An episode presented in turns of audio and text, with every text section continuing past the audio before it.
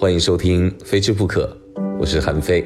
今天我们来讲茶室，讲茶当中的碗泡。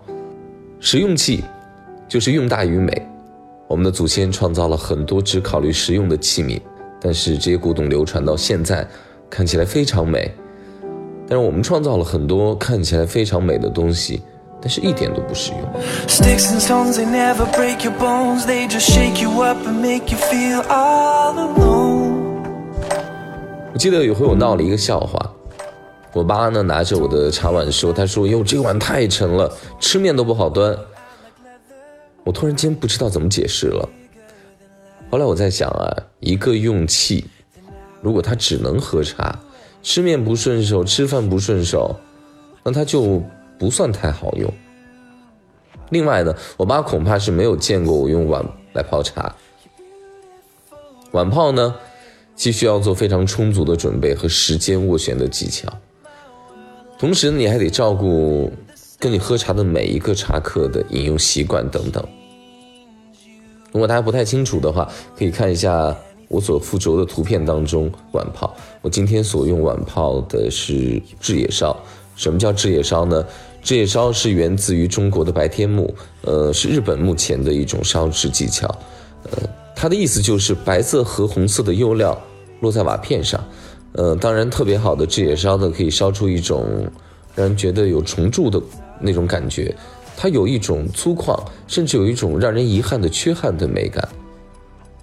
我们再来说碗泡啊，呃，碗泡它的工具呢相对更复杂，即便是简单的一个干泡台，你需要多准备舀水勺子，考虑到碗与茶汤的配色是否漂亮，嗯，勺哥也非常需要。我就用一个感觉是唐宋时期青的这种斗笠的盏的残片来当我的这种勺哥。另外呢，碗城。它的配色也是我非常苦恼的，我觉得它是一个学问。比如说吧，用日本的大黑乐这种黑碗，呃，它的这个碗盛呢，最好就是铂金的托盘，用金来烘托黑，用金来压黑。如果说是赤乐呢，你就去必须用那种旧红木色来衬托了。再说秋烧、制野烧、濑户这种暖白色调，呃，你要不然你就用黑灰色。你不然，索性就把它这个本身用器当中的某一点小色彩放大，然后作为它的这个碗托托着这个碗。嗯，但是呢，整体的搭配颜色呢，我觉得不要超过三种以上。如果颜色超过三种的话，你无论去搭配服装和搭配家里的装饰什么的，就过于浮夸了。当然，自然界的这种花花草草呢，它的。这种自然之美归于它，但是人为去打造的话，尽量不要有太多浮夸的颜色。尽管呢，我本身是有一些中国美术和西洋美术的审美的熏陶啊，因为我阅读了很多，也走了很多美术馆，看了很多的艺术家的画作，但是我依然不认为我能够把这种茶汤器皿配饰的色彩搭配到一个我觉得特别满意的状态。尽管我不断的在尝试。另外呢，就是。碗泡的话，碗是比较大的，它的降温会比较快。虽然说呢，秋冬你一个人捧着热气腾腾的碗，喝着茶汤，然后是一种人间的极致享受，不亚于你在北海道火山口泡着温泉，看着十尺高的积雪。有时候我再想想啊，万一雪崩，我就深呼吸一口，憋气在温泉里面，等着温泉把雪水全部融化掉。但是我出了温泉之后，在雪地里穿衣那种刻骨铭心啊，就跟碗泡迅速降温。你用碗泡，那降温很快吗？你喝了一口凉茶汤的那种痛苦感一样，就跟你从热温泉里面出来被冷的刻骨铭心一样。我目前呢能够想到的办法，就是在喝每一泡之前，我必须得注入开水提温，然后再出汤。这样的好处就是不仅让茶汤温度提高，另外呢，呃，实际还能提香。嗯，呃，刚提到了大黑乐，提到了这个乐烧，乐烧呢，它的这个最早就是丰臣秀吉，日本的丰臣秀吉，呃，他就有一天在聚乐的时候特开心，他就找日本的茶圣千利休，他说：“你来帮我烧一烧，煎制一下。”千利休当时就煎制了这种黑色的，他觉得更符合他的茶道精神吧。当时日本比较用的多的就是。呃，彩色色彩比较多的明代的这种烧的瓷器，呃，相对来说他觉得过于浮夸了，不是他的茶道精神，于是他就坚持了他的这个乐烧。乐烧呢，就是以这个黑乐为主，当然也有赤乐或者别的。它的整体的美学的渊源还是来自于中国，来自于中国宋代的建盏啊。它的黑色是这种特别素雅、大气磅礴的，才是你后来想，这种黑色才是超越时间和空间的美物。当然，不同的色彩有不同的美感了。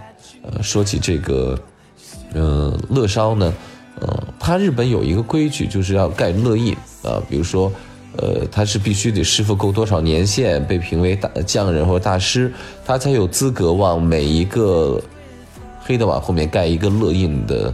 盖乐乐乐印的这么一个戳，这个要求非常的严，它不像我们每个人都可以往杯子底下落款啊什么的，日本就是有一个严格的规定，所以说能够收到这种盖乐印的黑乐的话，那就是非常幸运的事情了。呃，当然价钱也肯定是不菲啊，因为它证明这个师傅第一个是有品质老师傅，他的审美也一定达到了一定的高品质的审美。其实呢，大部分的茶客的习惯呢，都用的是盖碗或者紫砂壶。哦，有人用玻璃杯喝一些绿茶，有人还用保温杯直接焖。啊，首先是玻璃杯，喝龙井和碧螺春这些绿茶呢，玻璃杯就是一个最佳的选择了。那观色，而且能看到那种茶的状态，比如说旗枪啊、雀舌状那种嫩芽的杯里面跳舞。呃，其实我觉得我喝龙井的时候，通常就是看它在跳舞。有还有碧螺春。我觉得很美，就那种它在跳动，在水里跳动那种感觉不能自拔。整个是绿色的幕布，给它一个氛围。绿茶和玻璃杯其实那种关系就像香槟和香槟杯一样，呃，就是你要看茶跟舞蹈的，呃，茶跟酒的这种舞蹈动作。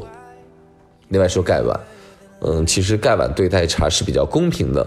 比如说你要去斗茶的话，或者说，呃，做一些个比对鉴定。那一定是用盖碗，呃，因为每一泡和每一泡之间的差别，呃，尤其是汤色、味道、香气，呃，这种区别还是挺大的。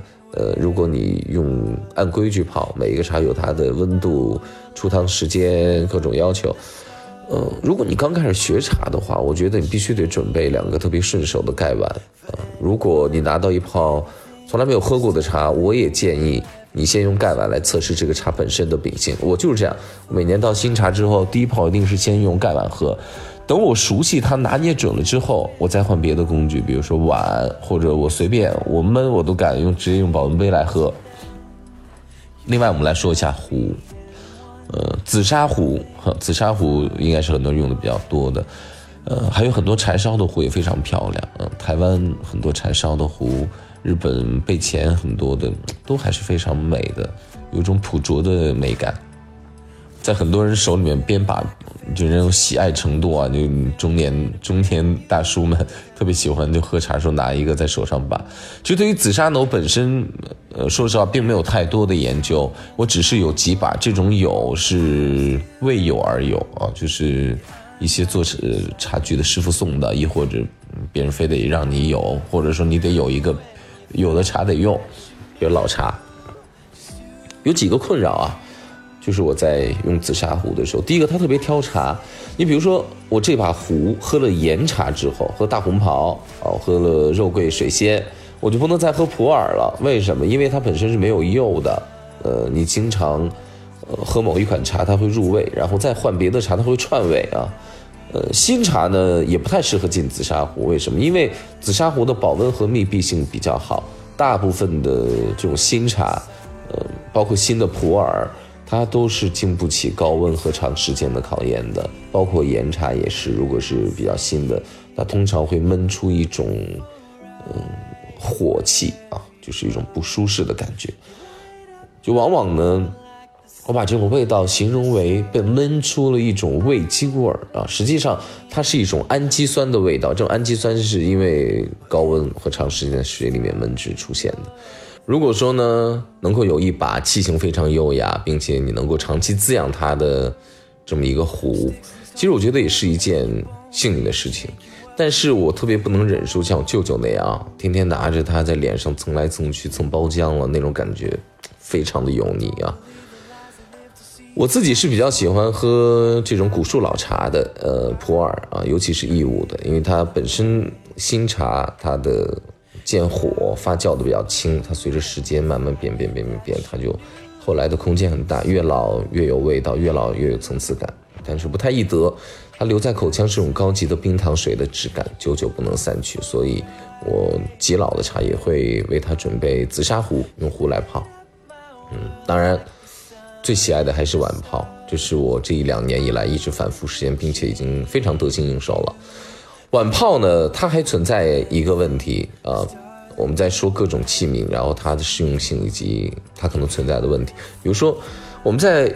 用盖碗或者用壶来喝茶的时候，都是一泡和一泡之间有区别我常常听一些茶师说：“哎，这茶第几泡然后，这茶第几泡香，这茶焖过的尾水含香等等等等。”但是碗泡就不存在了。我拿一个碗，我每次是不会把水舀尽的。它不存在一泡和一泡之间的区别，呃，它只是一个阶段和一个阶段之间的区别。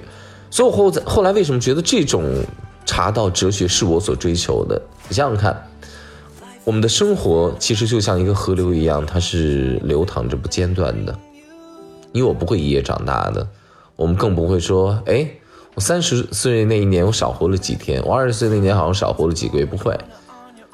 而茶的生长存储也是这样的，它不是一夜变大，它不是一夜从新茶变成老茶的。我既然茶的生长和我们的人生和喝茶的人。都是流淌着、不断渐进的一个阶段一个阶段往下走的。为什么泡茶不能是流淌的呢？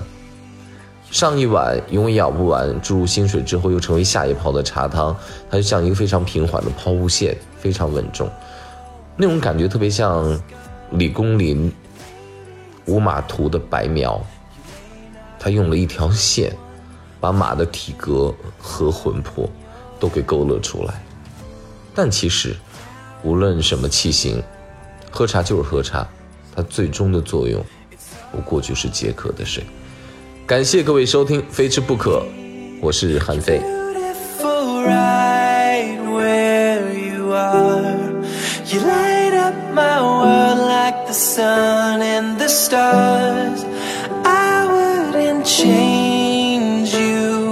For anyone or anything. Cause darling, you're everything to